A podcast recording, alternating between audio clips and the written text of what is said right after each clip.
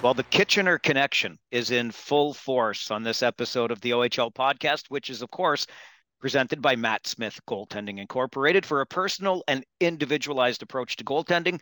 Train where elite goaltenders are created. Check them out online at mattsmithgoaltending.com. That Kitchener connection, it's perfect with a last name like Schneider. Geoff Schneider joins us. It's great, sir, to have you on the show. Thanks for making the time. You know what? It's a pleasure of mine, uh, Mike. It's all it, it's all mine. I think that uh, when when you reached out, I thought the Kitchener connection right there. I thought this is going to be a great uh, a great time. The only problem is you were a Grand River guy and I was a St. Jerome's guy. So I mean, it just goes to show. I guess all these years later, we can get along. uh, you know what? Exactly. And the thing is, I probably should have been a St. Jerome's guy, but I, I didn't want to take the bus. I grew up Catholic, still am Catholic, and I didn't want to take the bus downtown. And instead, you know, probably walked about 25 minutes to school every day. So there you go. So it, I guess it's just a happy coincidence, Geoff, that this works out when we were scheduling it, that you are just home really from alumni weekend back in Kingston. So why don't we just start there? 50 years of major junior hockey in Kingston. What was the reunion alumni weekend like for you? You know what? It was awesome. Uh, and I'll even show you a, a, a commemorative puck that uh, you know I'm not sure if you can see that online or not that the that the organization gave us here. Uh, Perfect. Uh, you know, along with uh, the event, you know what? It was fantastic. Uh, they put on a, a first class event for the guys. There were probably around twenty two or three guys back, maybe you know, give or take a few. And from my 89 90 team, I think there were somewhere in the ballpark of 13 to 14 guys just off that that one team out of the bunch. So uh, it, it, was fantastic. It was great to see the guys. I mean, I think we laughed from start to finish, share an old story. Some you remember, some you forget. You know, some maybe you choose to forget. But uh, uh, you know, it, it was awesome, and I was able to bring my my most of my family back. So my uh, my wife uh, Catherine and my son Caden, they they flew out with me for the for the three four days. We had a great time.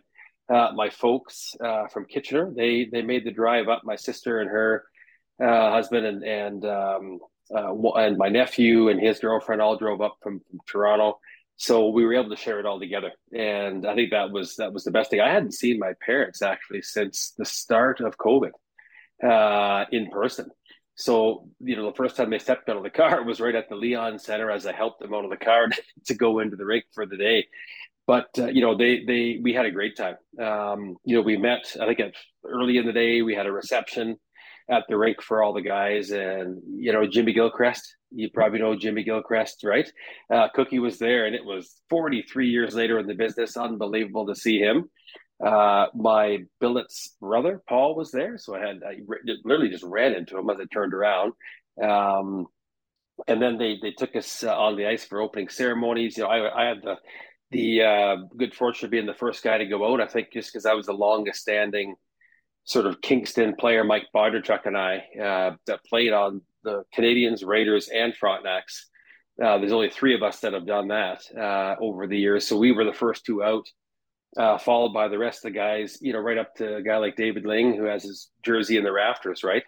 Um, you know, and and um, and you know the boys had a had a tough outcome. Oshawa beat them two nothing, but uh, you know we were tearing up in the suite and and after had an autograph session and you know had dinner at Tony Similero's house and and it was just a fantastic day all around. What a uh, difference I'll bet walking into that Leon Center compared to the old Memorial Center that you would have been playing in. you know what? What a beautiful rink that is. Uh, it was funny because after the fact, so I think we we left on the Saturday to head back to Ottawa to catch the Sens and Montreal game, and um, we took a tour through the Memorial Center you know, uh, my son and wife and I, and, and just had a great, great time. I mean, I, I could not believe from an authenticity standpoint. I mean, I couldn't believe how, uh, call it, I don't want to say old, but let's say full of memories rink that that was. And with all the pictures taken down from the wall, it, it had a little bit of a, you know, an eerie feeling to it really, but a ton of memories walking around the rink and from where we did warm ups to working out to uh, you know, thankfully not too many moments in the stands myself, you know, most of the time on the ice. Uh, but you know, but but they've done a beautiful job at that new rink. That Leon Center is first class. Does it give you any uh, ideas that maybe, just maybe, it wouldn't be a bad site for a Memorial Cup in 2024? Well, you know what? I've been following that, and I think that would be a great site in 2024. I mean, you know, I've I've my heart's really in two places in the OHL. Always been in Kingston and always been in Kitchener. Right, I'm growing up and watching, oh John, you know Brian Bellows, and the list goes on of of, of, of pros that have come through that organization, and you know see the resurrection of the arena and and the history there. Uh, you know, I think that those are my sort of my, sort of my two favorite places really in the Ontario Hockey League um, so far. But but I think Kingston would put on a great show. That rink right down on the water. It's at a time of year where it's you know the the spring is there and the downtown is beautiful right now. I mean, it would be buzzing. It would be a fantastic place uh, for tourism uh, as well as to host a, a, a wonderful hockey event like the Memorial Cup. I got to be honest with you, Geoff. As as a Kitchener kid, certainly I'm biased, and I, I, love what the city and certainly the Memorial Auditorium has to offer. But Kingston is one of my favorite stops on the circuit. I wish we got to go more than once a year for the reasons you just mentioned. It's a beautiful city. That arena is gorgeous, and we have a hotel that's basically right across the parking lot. Like it's a short little walk over. So, you know, get out, get some steps in, walk back and forth to the rink, and it's it's a gorgeous city to to spend some time in. Yeah, for sure. Yeah, for sure. And I can't even remember who else is bidding uh, for for the cup. And no offense to those towns, but of course, you know, my bias would be to see Kingston host. Absolutely. Soo's in it. Saginaw is in it. They're hopeful. And uh, why am I? Oh, Niagara. The Ice Dogs are uh, hoping for 2024. So we'll see how that plays out. You said you said something earlier that I really wanted to dive into as we started into this. That you are one of only three guys, along with Mike Bodnarchuk and and the late Mike Cavanaugh, who were players with all three teams. So you're there. Your rookie year is the last year of the Kingston Canadians. Then for one year, you're the Kingston Raiders, and then in your third year, you become the Kingston Frontenacs. Did you feel in in any way, Geoff, that maybe you played for three different teams over those years? you know what? I would say the city stayed the same. You know, they were still pretty loyal and pretty faithful. You know, despite you know after my rookie year, pretty frustrating year with the last 29 games this season we went winless you know and I, and, I, and mike Bondarchuk and i we ch- we talked a lot this past weekend um, about that time and shared a lot of stories with with the guys that maybe weren't quite aware of that. Um, ian mcalpine one of the Whig Standard reporters in Kingston, he did a nice article um, uh, about a month or two ago that that Mike and I contributed to, and it was really talking about those times and, and the transition to the Frontenac years. And the, the the the team, like the group of guys, felt similar. You know, I'd say once we hit the Frontenac steps, we were really becoming more of a contender. My 89 90 year was was was sort of our best year, um, and hence go figure, winning teams stick together, right? And and that's the same guys that were back at the reunion. Uh, but my first year, the city felt the same, but as the organization changed, you, you know you can you, still had owners that loved the game. I mean even even my first year my second year i think management still loved the game. They wanted to grow a product there. Um, they really i think what stabilized it uh, not only the group of guys that was a Danati, but larry mavety uh, mav came in uh, in in our raiders year so our second year really turned the game around uh, as far as the way guys thought the game the compete levels of which you, you should be playing the game and a standard of which you can't go below. And this Mav was one of those guys that just don't drop below the standard, and you've got a happy guy. You know, you go below the standard, and, and he's going to let you know. And that caught on after a year. We ended up getting a couple of overage players. Um, oh, Garth Joy. Oh, I can't. I should. I should recall the the second guy. Uh, but anyway, both defensemen, both um, have had a ton of experience coming from I think the Bill LaForge era and, and Niagara Falls.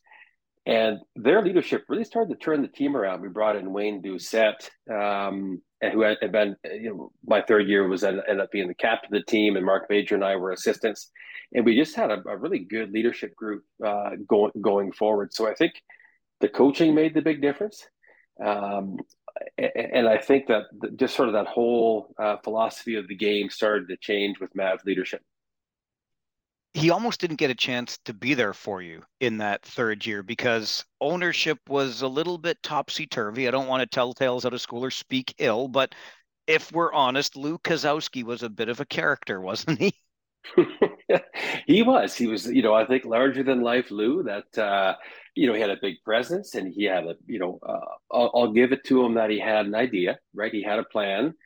Uh, you know, maybe the plan wasn't necessarily uh, that seemed to be player centric at the time. Uh, but I think he, I think he meant well. I think at the end of the day, you know, he he brought in Mav, which was probably a, a, a smart, you know, plan.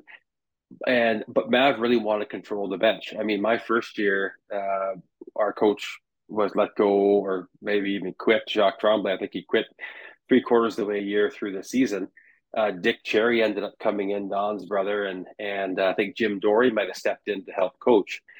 And at that point in time, uh, just before uh, Jacques uh, had quit, Lou came down on the bench.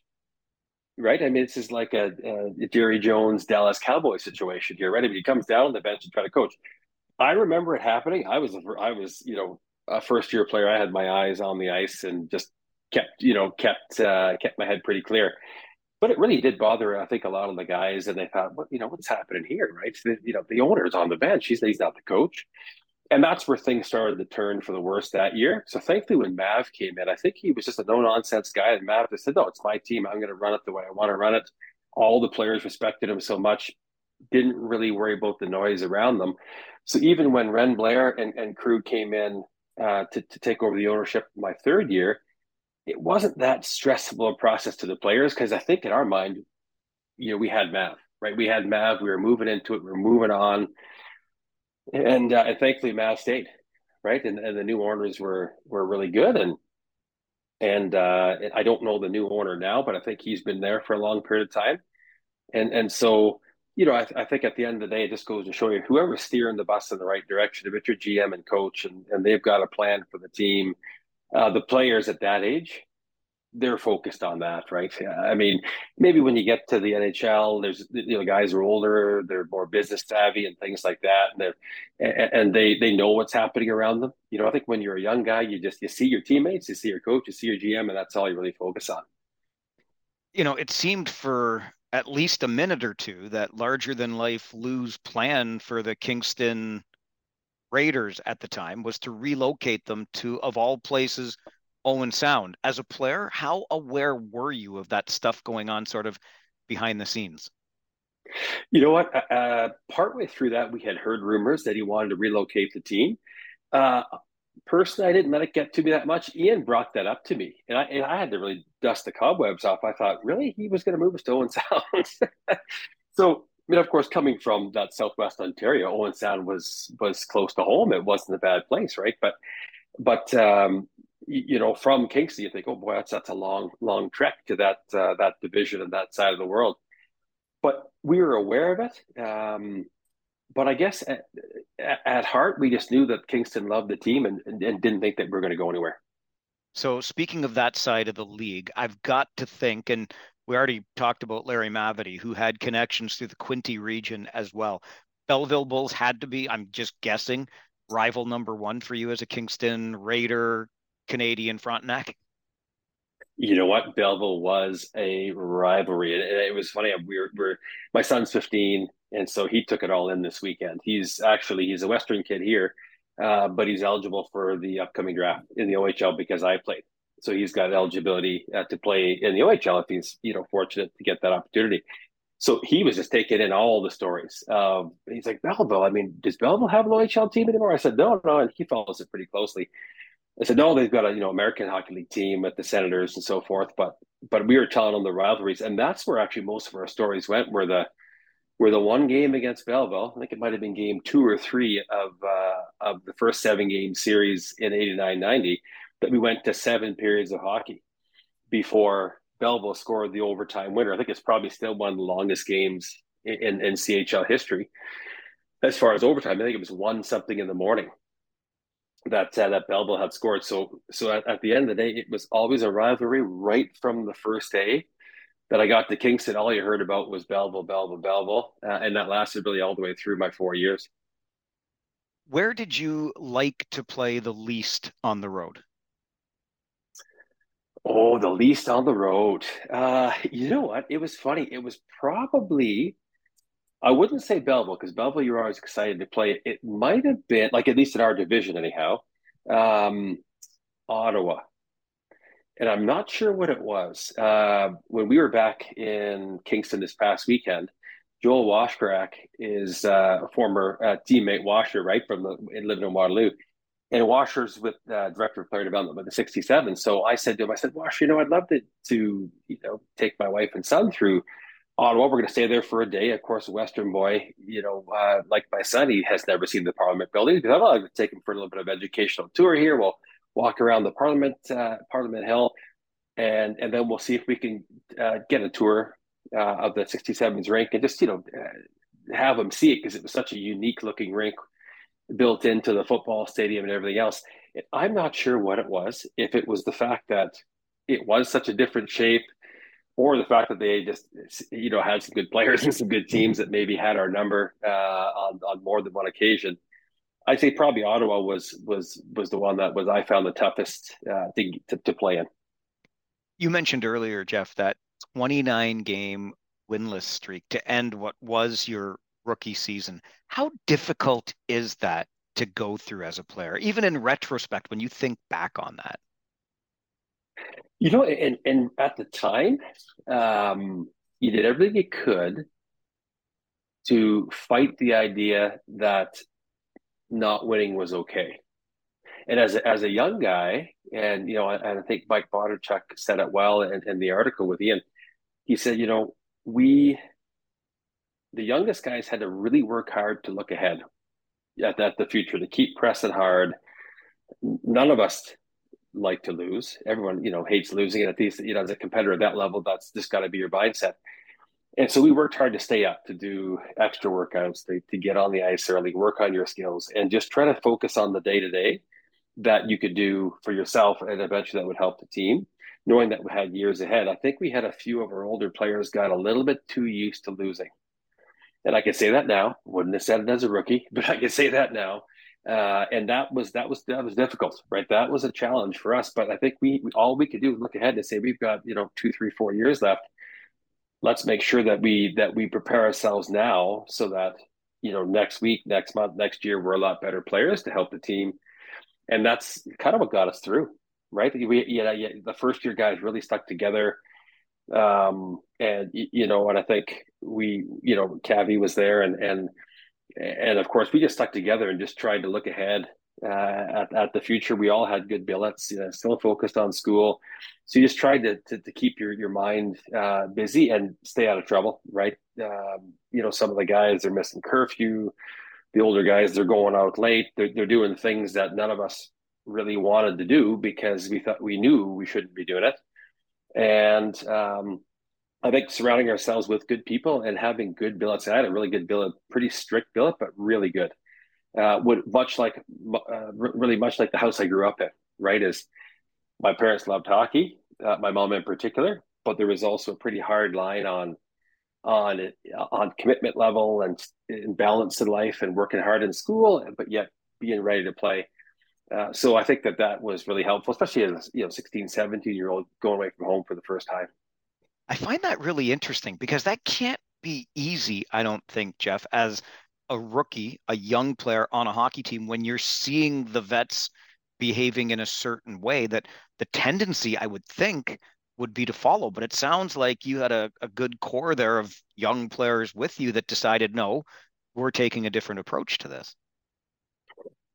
Oh, for sure. We had some good young players, and we also uh, we also had some good veteran players too, right? That uh, that that really said, um, you know, if if it's something that you didn't want to do, and yeah, of course, we would go out with the guys. You know, we you still try to be a part of the team, as as as you mentioned, but you kind of knew or you attempted to know where to draw the line. And we still had some pretty good leadership too. Scott Pierce and Steve Seftel, good Kitchener boy, um, that really had their heads on straight. They were focused on a pro career and and they were really good guys that held players accountable and they stayed they kind of stayed out of trouble so you kind of try to follow the guys like that right um, you know, and there were some other really really good guys too that that uh, um, that, that you know Mike Turner, who I spent a lot of time with. He I was born in Windsor, so was Mike, and I kind of looked up to him as a as a young kid in minor hockey.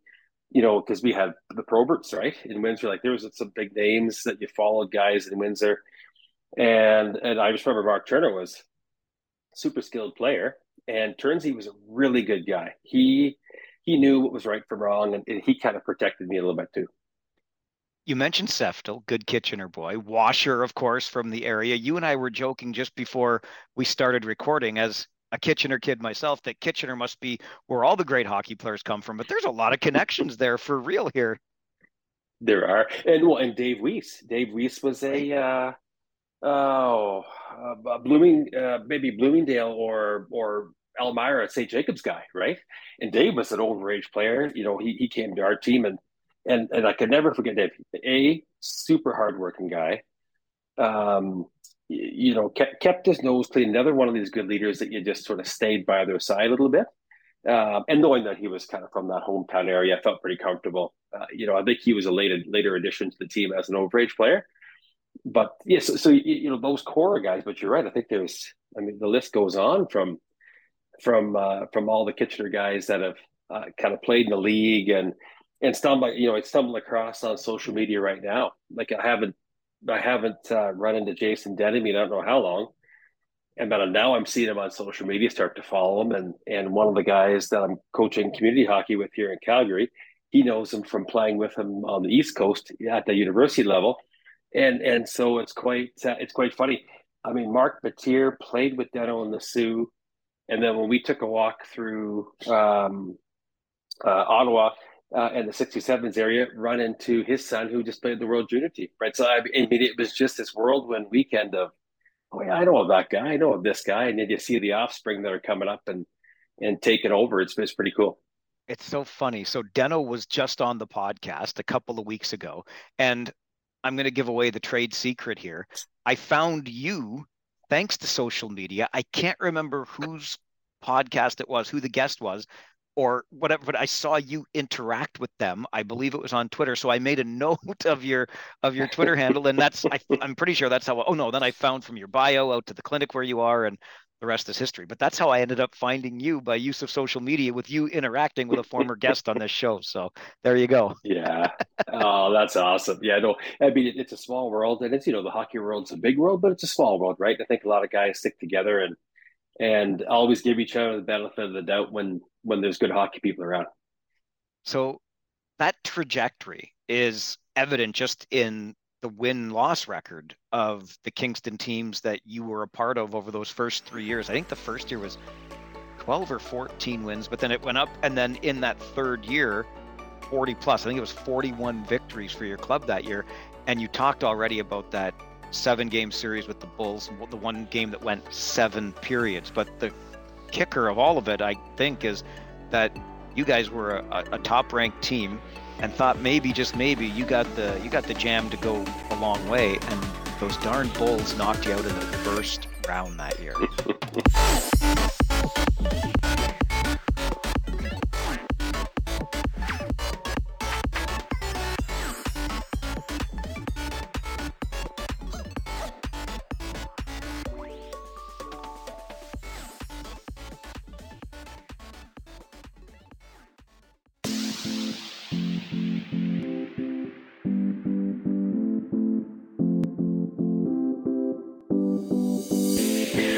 sure. And and if uh, you know, I, I, think I used to skate in the summer a little bit with with uh, Bill Armstrong and and Paul Holden, and we were kind of all the 1970 years that Anton Thun was our player agent, so that was our sort of common link. Holdy, Paul's a really good Kitchener boy, and uh, we were best buddies growing up. And uh, and then got on to Bill Armstrong because he was with Anton Thun in his agency. And we'd skate a little bit out and just out on the outskirts of TO and if I think Bill's doing some great things here with the Arizona Coyotes, I think he might be the, the GM there. Um, and so Bill might argue me on this one, but we had Oshawa's number that year. So in how many ever games we played against each other, eight to ten games, you know, definitely the majority were on our side in terms of, of winning games, uh, or it seemed like it anyhow. We, you know, we really felt like we were in good competition with them, and so Belleville, though, it was the opposite. Belleville kind of had our goat that year. And so we we honestly felt if we would have got past Belleville, we could have gone a long way. And of course, Oshawa goes on to win the Memorial Cup, and I'll make the joke that they stole it right from underneath us. Uh, but obviously, they they they deserved it. Um, but uh, so yeah, that was a it was a close, but yet not so close year, right? And we talked about that a lot this weekend. Actually, that's one of the biggest memories that group you know we'll take to our grave in the sense that we we were close but yet not close right as far as as far as that year goes. If if i remember that series correctly too it was it was back and forth. And the homers the home team was winning every time until that seventh game when they got you in your barn. Exactly. And that was that was a tough one because we came back with a lot of confidence that okay it's game seven it's in our barn we've got this. And it just didn't pan out. But but uh, you know, I think it was it was a really good series, and that was a heck of a season. Um, and, unfortunately, that was sort of the one and only year of my four that we made the playoffs.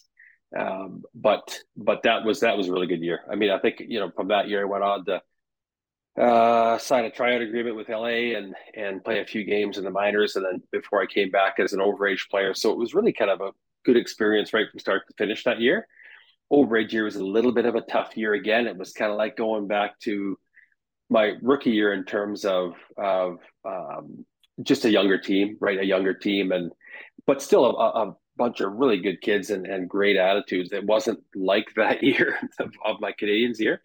It very much was was kids that still wanted to play and and go hard. You know, Keli Corpse was a rookie, and and it, and it, it eventually, you, you, know, I think um, the young guys ended up, you know, going on to, to, to do a few good things here. But it's tough as an older player, right? As a 20 year old, your experience wants to be more, let's see how far we can go in the playoffs. But sometimes you've got to take on the role of, of a leader and help the younger guys as well. And I think that's definitely that year, I think was, was probably good, a good experience for me in the sense that you had to really flip to a mentor role and, uh, and, and put the team first for sure you know, I don't want to I don't want to kick a guy while he's down talking about a story of a first round upset that went against him, but you just make me think now, Geoff, when you talk about Keli Corpse as a rookie in your OA year and there's another great generation of of Fronts players. You mentioned David Ling earlier obviously. You had that team you were a part of in 89-90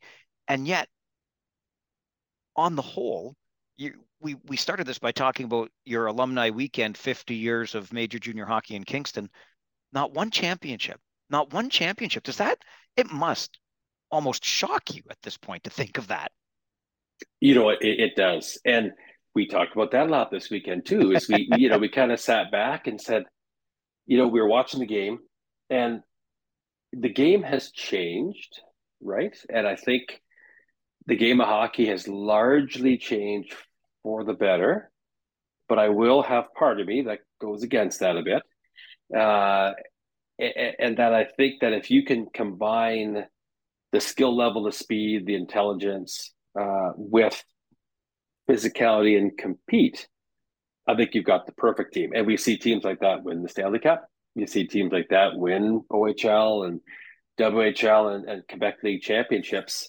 Um, and I think that obviously our teams, with the exception of the 8990 team, I think my other teams I was on were missing a little bit of, that bit of that combination, that secret sauce of of just compete, compete, compete as a as a as a group.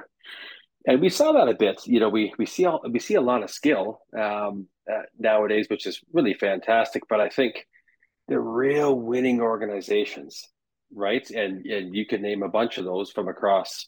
Really, I see them in the West now with some great teams. You know, this year you've got Seattle and you've got um, Winnipeg, and you know you've got some great hockey teams here. You know, in, in the OHL, you've got you know you wouldn't be able to name them, but I mean you've got London and and Windsor and, and others that are, are, are Ottawa. You know that are really competing to try to get there. And I think the that missing ingredient is something within maybe the Kingston organization that if they can just put all that together, you know, the right personnel, the right coach and GM, and just that winning drive. But not not that they don't have that, because obviously uh, that's what they're all paid and employed to do, and they're all good hockey people and everything else in Kingston.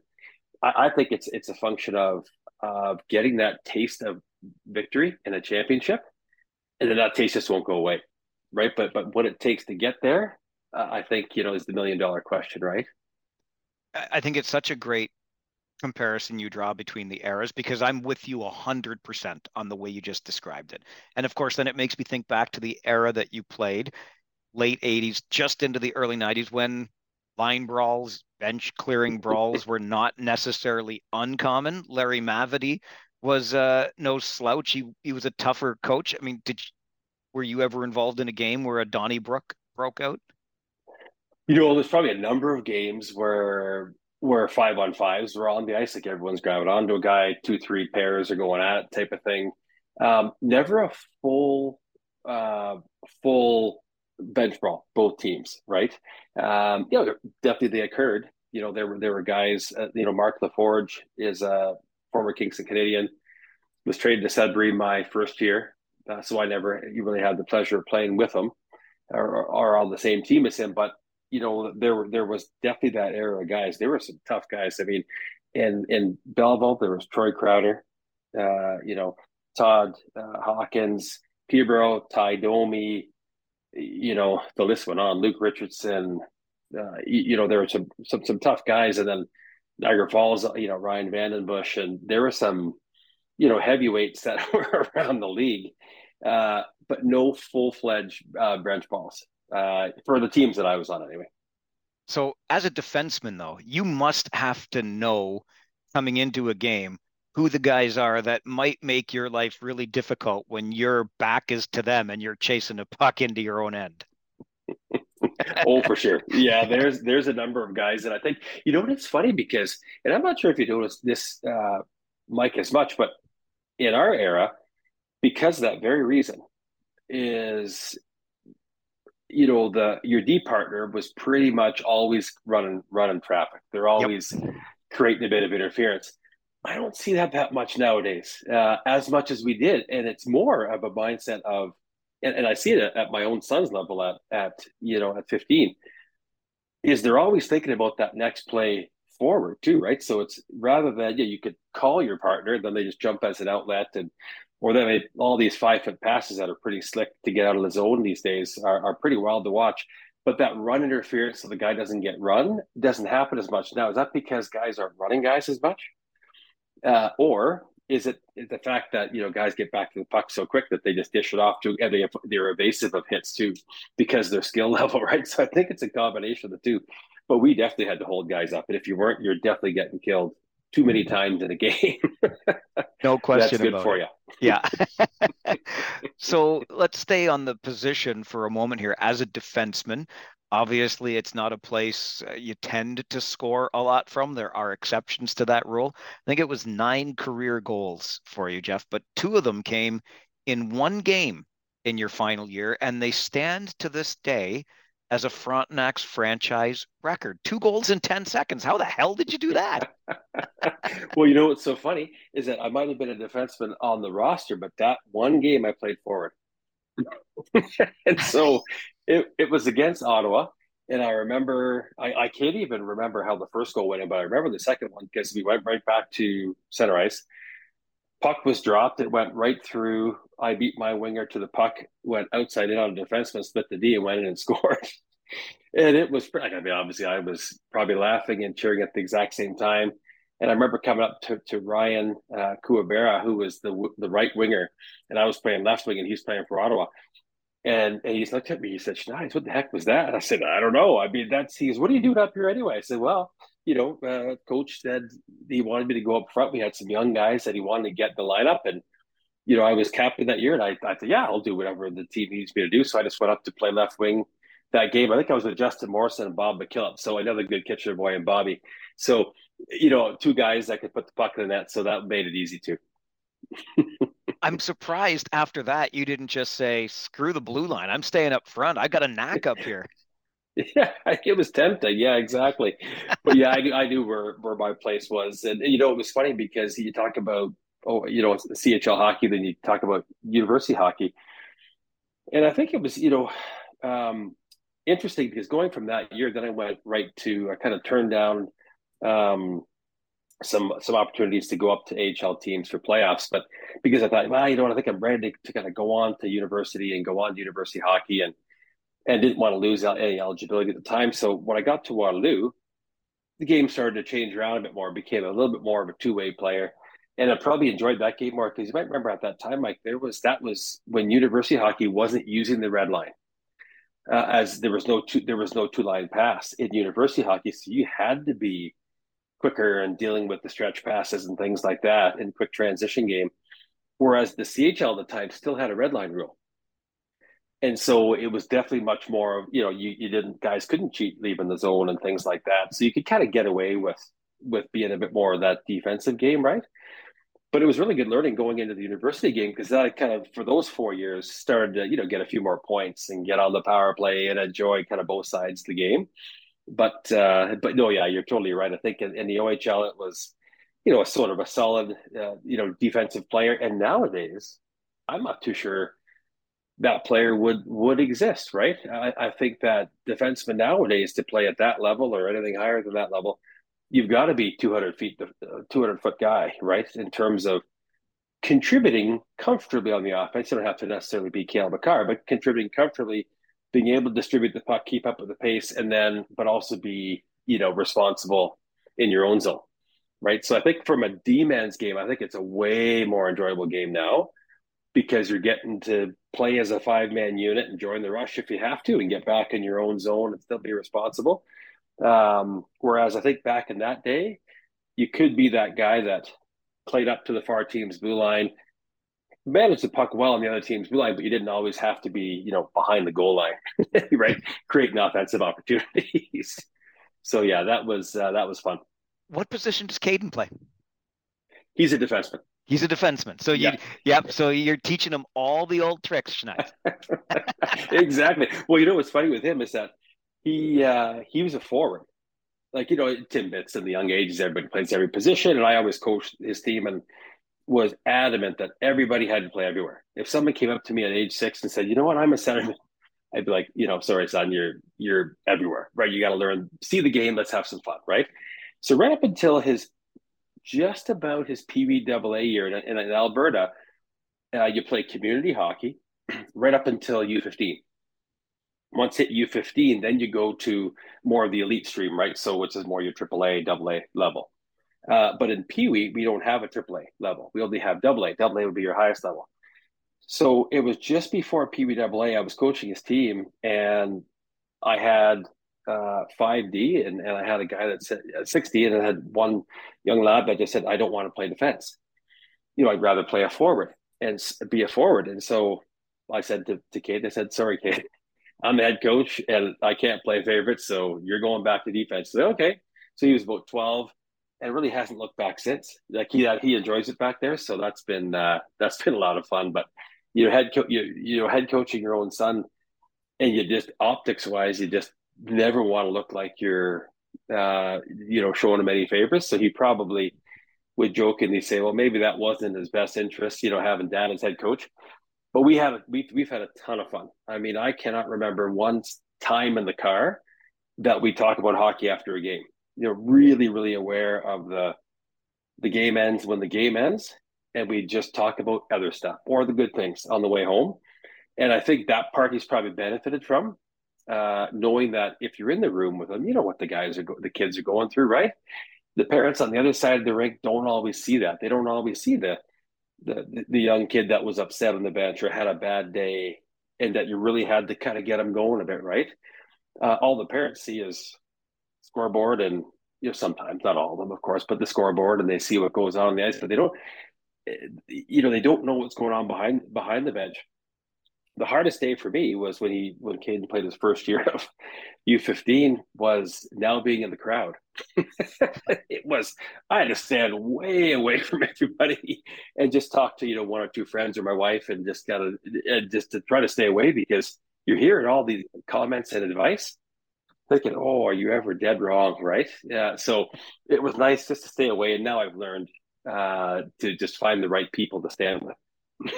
that is super interesting to me because I was going to ask about coaching, Geoff. When mm-hmm. I mean, mm-hmm. as a former player, and I hear this from so many that they they don't have the control that they would like to have. When you're playing, you feel like you've got that little bit more control of what's going on, obviously. Then behind the bench is one step into the crowd as as dad is is another step still. But what was it like for you? What is it like for you behind the bench? Yeah, you bet. So it was funny when my um, our son, like Caden, went up to uh, to play hockey in Edmonton. So he's uh, left home a little earlier than he probably wanted to, but he but he said, "Yeah, I really want to go." And and he was playing at a hockey academy here in Calgary, and there was another hockey academy in Edmonton called Northern Alberta Extreme. And you can look up their coaches and the players that went on, and you'll know why he wanted to go there. It is a hockey academy, hockey academy. You know, Dylan Guenther and, and Matt Savoie, these are just recent graduates from that program, right? And all the coaches are former NHL guys, former American League guys. They just have a really good head for hockey. And so he really wanted to go. So that's where he is now. And so what, what, when I, you know, stopped coaching him, and he's had some great coaches over the years from U15 onward, right? So he's had Micki DuPont, who was a former CHL defenseman of the year. Uh, he's had Jeff Shantz. He's had, you know, now his head coach is Dave Schlemko, uh, who's a who's a great, great guy, really good hockey guy, super, you know, uh, competitor uh, tons of passion for the game, and and so he's he's had luck to have these good coaches. But um, when he left, I thought, what am I going to do? Like I could talk to him during the week, of, you know. And my wife and I were we're always busy doing stuff and hanging out and having a great time, but but she knew that I just missed hockey, right? So when I got a call from uh, U18 in our old community association that I mentioned, where kids play until U15. He said, "You want to come coach our U18 Tier One uh, body checking team?" I'm like, "Oh, I can't really head coach because uh, because I've uh, uh, traveling on the weekends. I don't want to miss Caden's games if I have the opportunity. So I get there about 60, 70% of the time during the week. And it's been, it's been great, right? I mean, a lot of these guys are 06, some 07 and, and 05 players that, that, that still want to get back up to that elite level. And it's just been fun, fun to coach. I mean, I've been on the board at Hockey Calgary here for 10 years all through Caden's minor hockey. I was on coach selection committee, ran evaluations, you know, either head coach or assistant coach this team. so just sort of loved the game and, and being involved, I think, with him was was the best. Just kind of getting excited, going to the rink together, both kind of sharing, uh, uh, you know, the butterflies for the game. Even as a coach, I still had the, the excitement. The butterflies, loved the pregame tunes. In a warm up, I was probably more excited on the bench than half the players skating around the ice with the music on and everything else. So you know, I think the energy for the game, and that when you love it, never dies. And so that transition's been a little bit easier on the coaching side, uh, but the parent just watching side is is getting better now. But it's taken a couple of years. yeah, I think that still needs a little bit of work uh, in rinks across this country. But okay, yeah your dad's you're allowed to be biased. How closely should I be paying attention this April, Geoff, for Caden Schneider's name to come across in the OHL priority selection? well, you know what? I I could you know with with my with my dad and hockey eyes on together, you know, I can just say that I see uh, a nice trajectory.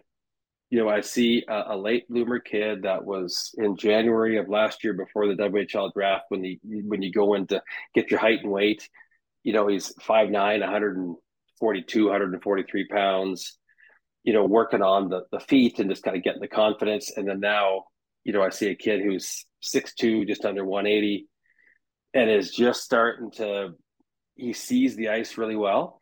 Uh, you know, he, like every other 15 year old, there's lots of stuff he could work on, right? Um, and he knows it. And I don't even have to say anything. Like, I mean, he just loves the game and he's working really hard. And so, you know, I've told them whether it happens or not in April, um, it, you know, the, your trajectory is you're going on the right path, right? And just keep working hard and having fun, enjoying it. And of course, I think he would love to, he would love to hear his name called. He'd love to play and have the opportunity because he loves the game, right? I mean, I think that's the biggest thing. You know, he's heard my stories and this weekend, he, it was laughter from start to finish. I could just see him standing beside me, just taking it all in, right? So, so that for that reason alone, I, would love for him to have that experience, um, and and then just see, you know, what the, what life brings, right? It sounds perfect. And I, I love to hear, and we've heard it a lot, especially when you have a winning team like that 89 90 team that we talked about already.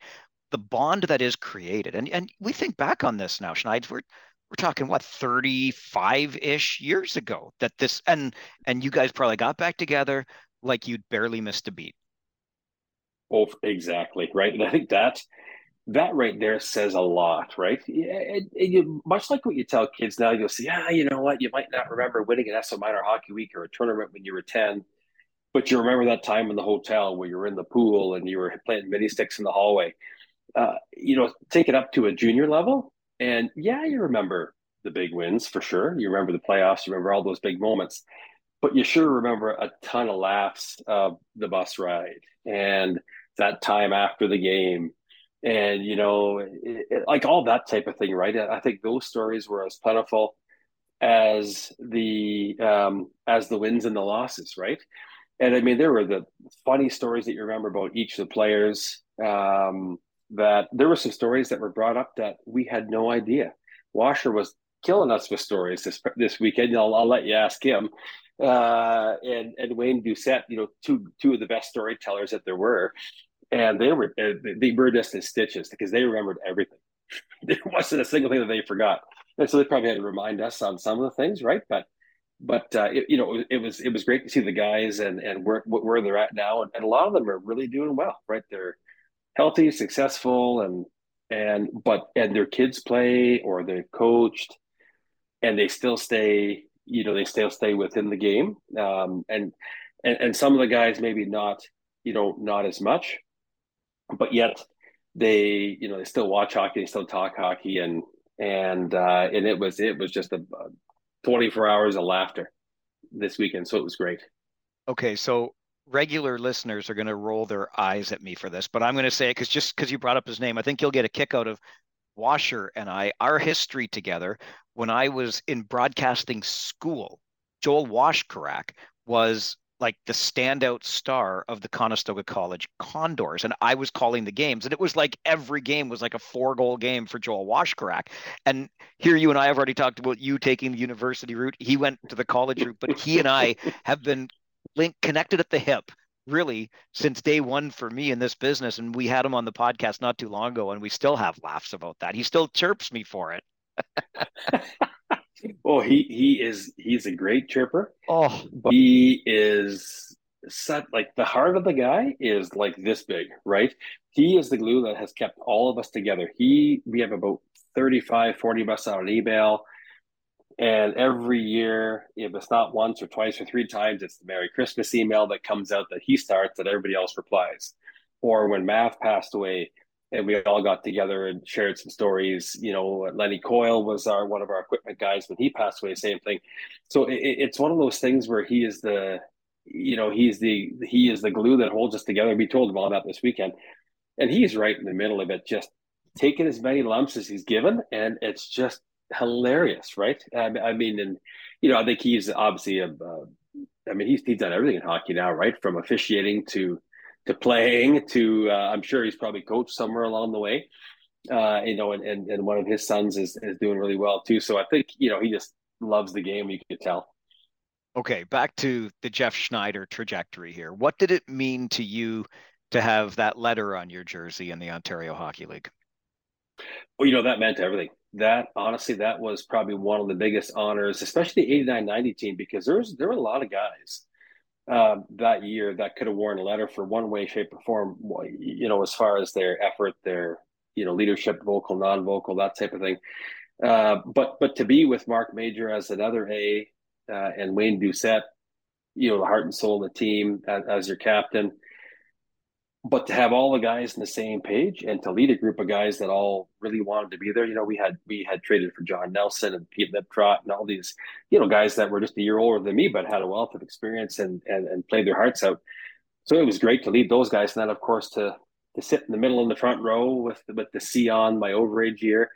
As hard of a year as that was, because individually I didn't have a great year, coming off a fantastic pro tryout and a fantastic year uh, being Kingston's nominee for Defenseman of the Year. Um, as a somewhat defensive defenseman, I think was a, was a huge honor, and, and I think just faith that Mav had in me and Garth Joy, who was our D coach, had in me. Um, you know, beyond guys like Cabby that had 49, 50 points that year, right? Had a great season. And so I think that, you know, I took all that energy and into the into the captaincy and really just tried to guide the guys, you know, to be positive in a year that was pretty tough. Uh, but still keep the work ethic and, and leadership. So it was a huge honor. You know, I, I thank Kingston to this day and the coaches for for bestowing that honor on me. And you know, it's funny.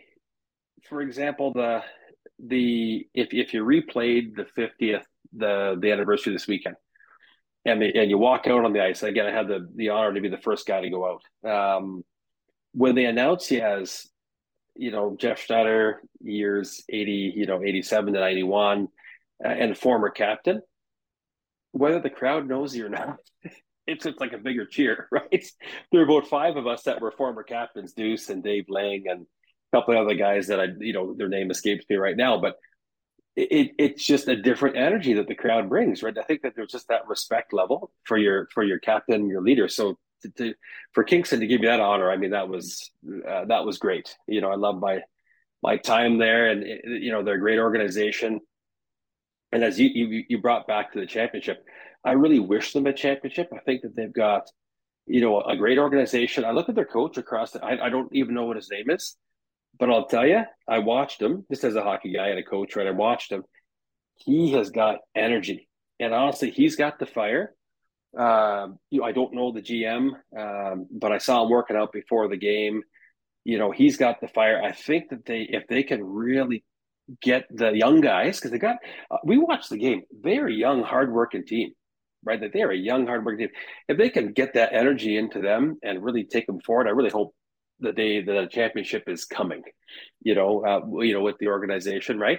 Um, and of course, as a as a former captain, I'd be the first one there cheering those guys on. If they got far, I'd fly back and, and cheer them on. It, it's it's just such a such an honor, as you said, right, to be in that position. I think Corey Cooper, the GM, made some good deals at this year's trade deadline and is putting together a nice team. And Luca Caputi, who's the coach, boy oh boy, he sure had it on the ice. So you know, hopefully that translates into what he does behind the bench. I don't get to see enough of the East. That's if I had a complaint mm-hmm. about the Ontario Hockey League, Geoff, it's that we don't cross over enough. I get it, and kids had to be in school and all of these different things, but the one trip just isn't enough for me. right? Yeah, you bet. Yeah, no, it was funny because you know I, I date back to 20 minutes ago when I was talking about if they could just put together that energy and that fire and that compete, uh, you know, the heart and soul of every single player. I mean, I look at the I look at the coach and the GM, and I think they've got that. Like they themselves have it. I mean, I saw the coach's energy on the bench, and he was, you know, he looked like he wanted to don some skates himself and get out there, right? And when you see that, you can't help but that being infectious. That goes to the rest of your coaches, down to the players, and the rest of the organization. So hopefully, they've got you know some good things to come in the future.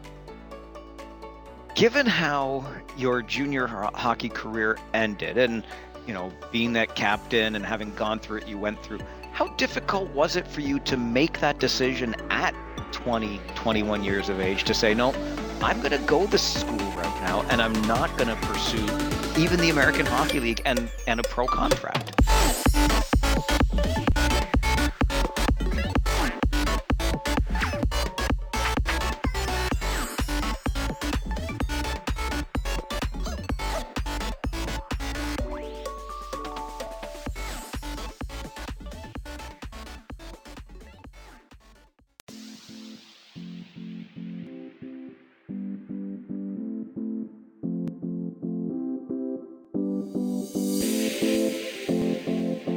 Tough choice. Um, it was a tough choice in one hand because you know my experiences at LA's camp and the feedback that I got from Rogie Vachon was really quite positive.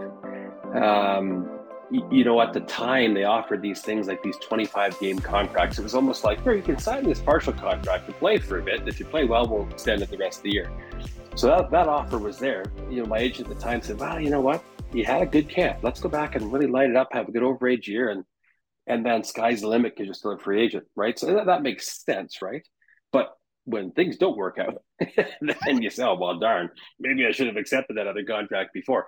Um, but I, but I think uh, it was a tough decision because of memories of I knew I could play, but it was an easier decision because I knew I gave it my all and there was a new chapter that was just waiting there for me, right? Um, you know, I was going into the University of Waterloo. They just finished a national championship run, losing out to the ever powerful U of A Golden Bears.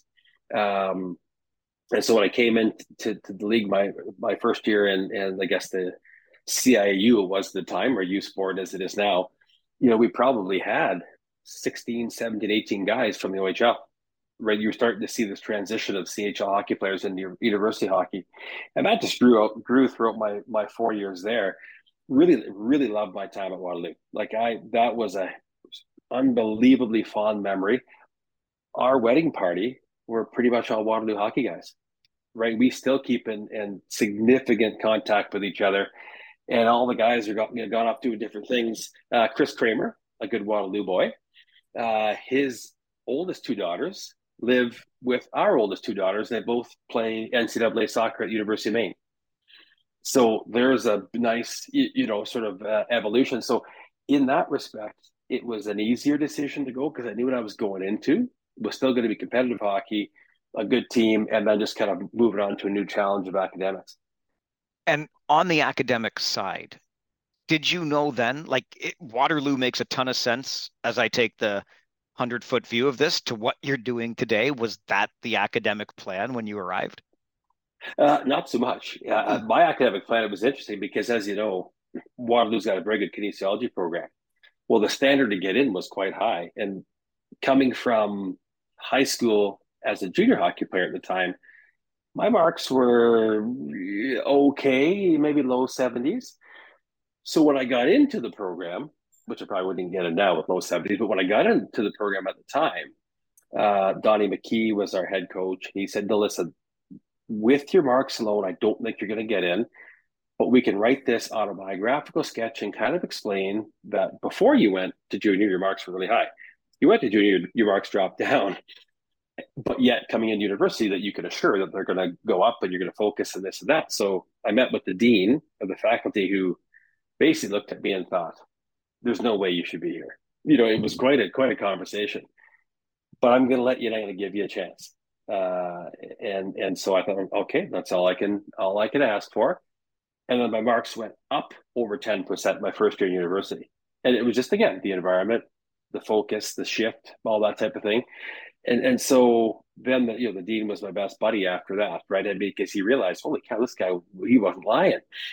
So that transition was hard in one sense because you felt like you were giving up on the pro career, but it was easy in another because you're going to take that energy into something brand new. And we had a really good group of guys, you know, great coaches. We had Geoff Ward, of course. Uh, Wardy and I are, are, are, are still good friends despite not seeing each other. Tom, when he was head coach of Calgary Flames, he and his wife were over the backyard for a barbecue, and it was great to have him here. Hadn't seen him in forever and again, those bonds stayed pretty strong with a lot. We, we had some great teams through the Waterloo years as well.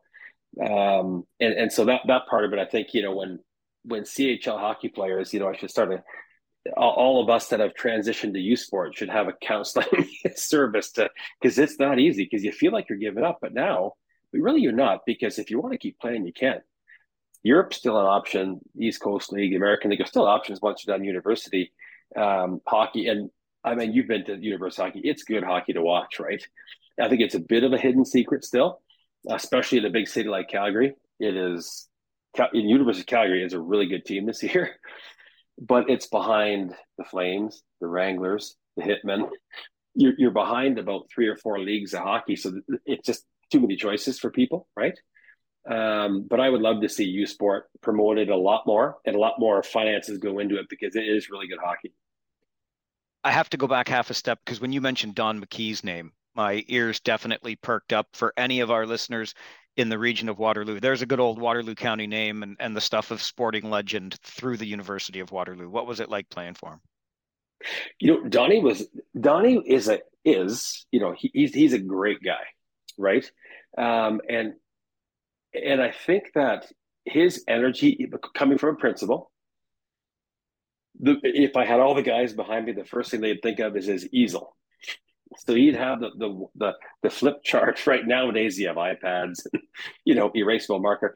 Um, he had the easel, and this he had the flip chart paper, you know, with the three big rings at the top.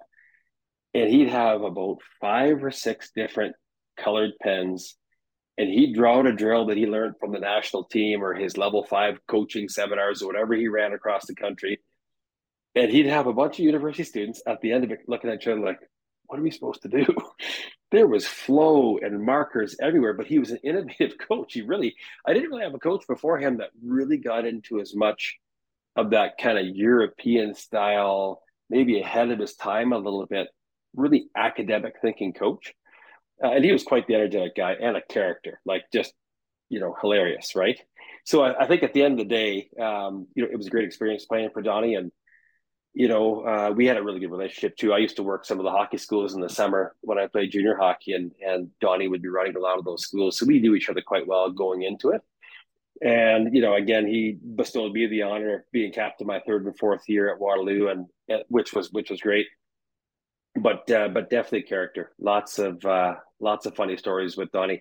It was my first experience of playing on in five man units, uh, where they where they really tried to keep certain D pairs together with certain forward lines. So in practice, if you were the blue line, you're playing the blue, you know, as a blue unit that next game. And nowadays, you know, or, or any time, well, you the odd time D pairing can get mixed up with the forwards, but he really wanted to keep those five guys together uh, and start to create that five man unit play that you see a lot nowadays, where the defensemen are joining the rush and, and you're really playing as five, not three and two, right? Uh, so yeah, so he was he was I, I think he was kind of an innovative kind of guy that that was maybe a little bit ahead of his time with coaching because he wasn't old school, so it took a bit for that for for guys to get used to that.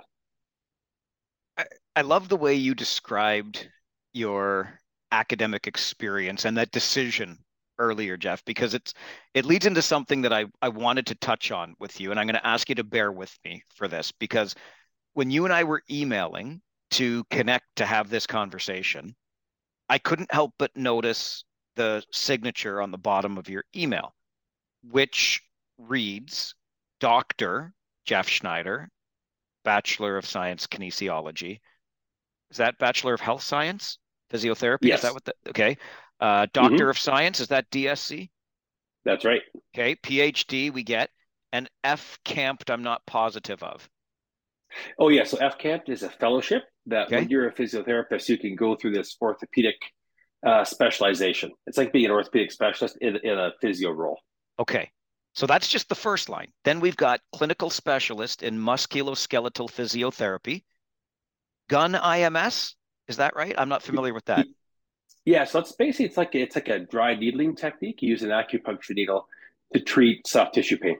Okay, so Gunn IMS practitioner, director of research, evidence, sport, and spinal therapy, chair, Alberta Association of Physiotherapy, adjunct assistant professor, Department of Radiology, Cummings School of Medicine, University of Calgary, adjunct associate professor, Department of Physical Therapy, School of Health Professions, Andrews University. Adjunct professor, Department of Physical Therapy, Faculty of Medicine, University of British Columbia, and assistant clinical professor, adjunct, School of Rehabilitation Sciences, Faculty of Health Sciences, McMaster University. Geoff Schneider, are you the somebody get on the phone with David Branch because I think we found the poster boy for the scholastic package that comes with being an Ontario Hockey League player. right. You've got to be the oh, poster oh, yes. boy. so and, and the guys were giving me a hard time. So this weekend it was funny. They because I think my wife and my son were there, one at a time, guys would walk up and they'd sit down next to them and say, you know what? Your dad was the hardest working guy. He never went out with us. He always did his homework. They were joking. I was definitely one of the guys who went out with them, but took school seriously, right? And, and made sure my homework was done first before I went out. But you know what? At, at, the end of the day, I think the opportunity lies for a lot of the um, you know, we, we a lot of the CHL players. We were blessed to have our girls take soccer to the next level and play Division One soccer in the U.S. and they love it. Um, you know, division like soccer here in Canada is great, but it's just again, it's the unfortunate difference between the NCAA and U Sport is how much money is in the NCAA and how serious they take it, and how uh, there's just perks there for athletes at the soccer level that are different than in Canada despite there being a lot of good soccer players here playing U Sport soccer. And so our girls have experienced that. Um, but I think the CHL players here still have like the NCAA hockey is great. You can go there as an older player and be a bit more mature and so forth, and you know that's awesome. But the CHL players can kind of get the best of both worlds as well, where they can play three, four years of excellent junior hockey, and they can still play another, you know, four years of or, or five of U Sport hockey, and get their education. So I think you know, there's this. I think the CHL has done a great thing with with uh, player scholarships, and and I sure hope that that would continue because to me that that's still a, an excellent avenue for kids to take, uh, hockey wise and academics. So, how did you end up? Let's see, you said born in Windsor earlier, raised in Kitchener, junior hockey in Kingston, U Sports hockey CIAU when you were playing there at Waterloo. How'd you end up in the Rocky Mountains? Oh yeah, you bet. So when you find the right the right uh, partner, off you go. Right. So my wife and I met at physio school. She was a year ahead of me uh, at physio school, and so uh, when we went into first, so so at McMaster at the time was one of the only physio schools that you had to have a degree first. So everyone's going in, you know, 23, 24 years of age, that kind of thing. And so, um, and because of hockey, I was going in at 26, maybe, maybe 25, so a little bit older. Uh, and so she ran our orientation week with a friend of hers. And, you know, that which required that you get together and you do all these fun games for classmates to get to know each other. And we met each other. And that just kind of grew, you know, grew from there. And, and, and, and Catherine, she is, her formative years are from out in Calgary. And she worked in the kinesiology field uh, while she was a student at UC before getting into physio school at McMaster. So she just knew that Calgary was a great spot. We got to come back here, and her folks are here, uh, and, and, and lots of family and friends and stuff too. So I said, okay, let's let's move to Calgary, and that's we got we moved. I moved here for my last clinical rotation, and then we got married at the same time, and then you know have uh, have been here ever since. And you know, my parents, like Cass, uh, mom unfortunately passed away uh, uh, uh, last year in, in April. But but her dad is here and actively involved in our kids' life. My parents are have always been involved in our kids' life, especially with their sports. My mom's a sport nut, uh, and and so you know the, when we go back to Ontario, we can you know see my family and the kids love that, and yet have some nice roots here here out west. So uh, so it's been good. I mean, it it um, you know I always joked playing in the OHL the Western Hockey League guys had a different stigma, right? There was always that, oh, rough and tough out west, and they travel so far on the bus, and the leagues are spread out, you know, four provinces and a couple states, and and boy, they got to be a different breed out there. And then you, I went to LA's camp and and was um, uh, in, in our American League games was was playing with Brent Thompson, whose son is Tage Thompson with the Buffalo Sabres, and Brent was a character, right? Um, he was a fearless guy, but just easy going too, and and loved the game. So you kind of saw a little bit of a different, um, a little bit of a different breed between the, the West and I think in the OHL. I mean, not not not nothing against Quebec League, but it's very competitive leagues, right, uh, from top to bottom. And but I think the Western League guys sometimes have a, and I'm not sure if it's because the travel uh, or what it is, but they, they some of them just have they're just characters. You know what I mean? As far as the the physical side of the game goes, let's call it that, right? I'm not sure that's changed maybe, but the game changed. But at least back in my day, that's what they were known for. I can't think. I mean, as I sit back and take all of this in, and really, it it's the point of the podcast. Let's be honest, to talk to people that you know were in the game and get their stories from it. But I can't imagine your story, Geoff, without hockey in it. I mean, that that's kind of taken you to all of these different places in your life. And with Caden coming up the ranks, who knows about the next generation of Schneiders? That would oh, that would be a ton of fun. Uh, you know, it's funny because you're right. I think every story that we've talked about, even with work, comes right back, right back around to hockey. You know, my my wife and I own uh, a couple of clinics with some partners, and but she's a big concussion specialist and and sees a ton of hockey players, right? Especially the ones that aren't getting better athletes in general. You know, I'll still see some athletes. I, I treat more of the spinal injuries type thing, neck pain, back pain. Um, but a really good buddy of mine, Doug Crashley, owns um, Crash Conditioning, and that's where Caden works out. And, and and and Crash Conditioning is really a unique mecca that trains Jordan Eberle, and the list goes on. Jake Neighbors. I mean, the, the list goes on of guys here in Calgary. And and and Crash has a new school and old school mentality. So I'll still see some of the some of his guys in the clinic. So I mean, it, it really at the end of the day, it it uh, you, you know, and, and Crash is a funny guy. He's he has got more stories and guys over 20 some odd years from meeting and working with so many players right uh, throughout throughout the years it is just if you walk into his gym you'll see a how many ever thousand square foot gym with the walls covered in uh, photos with autographs right so so you're right every aspect of our life whether it be work personal or fun seems to come back to hockey which has been great I I'm sure as those guys, I hope as those guys were chirping you on the weekend at the alumni event, saying, "Oh yeah, your dad never came out with us all this stuff." You made them call you Doc Schneitz at the very least. yeah. so some of them did, and a lot of them mentioned what you said. They're joking around, going, "Your email is like what is." You, you, know, I've got two words there. and you've got all these things. I just started. I made a joke and they said, "Well, I just start firing some letters down there. It doesn't matter what they mean, right?" uh, but no, they were they were. Uh, it it was it was a ton of fun and a lot of back and forth stuff. And and as I said, right, that you know, I hope we don't have to wait another thirty years for for a reunion of all the guys. And I'm sure we'll make a, a greater effort to now that I mean, not that COVID is over, but you know what I mean. We're starting to live around it and live in life a bit more and traveling is becoming well most days a little bit easier. And so hopefully that you know that that keeps those hockey stories alive and well uh, for lots of years. And as you said hopefully you know i know Caden's created his own stories but hopefully he'll be doing the same thing that i'm doing now when he's 52 and and and having a great time laughing about some of the old days. Well you talked about if it happens for the kingston frontenacs you're going to be flying back to, to be in those arenas to watch them. I hope I run into you. I hope we we can experience that. This has been a ton of fun. Thank you so much for making time for our show. Oh, bet you bet, Mike. Though, thanks for inviting me, and I will definitely. Uh, hopefully, we'll be back in the Kitchener area in around the mid-April this year. So I'll shoot you an email, and it'd be great to you know have a coffee or a beer and and uh, and continue the chat. I know all the good spots around here these days. It's definitely on me, and I'll take you up on it. okay, sounds good.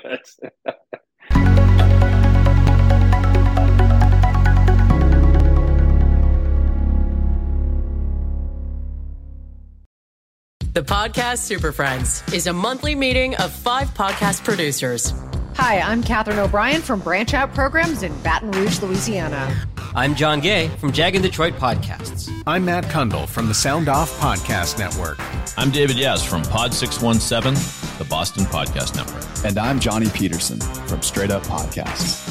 Together, they form the Podcast Super Friends, an alliance of podcast masterminds sharing best practices, insights, and discussions to help make you a better podcaster.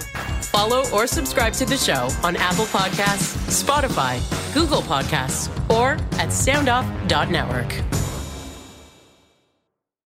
Another Sound Off Media Company podcast.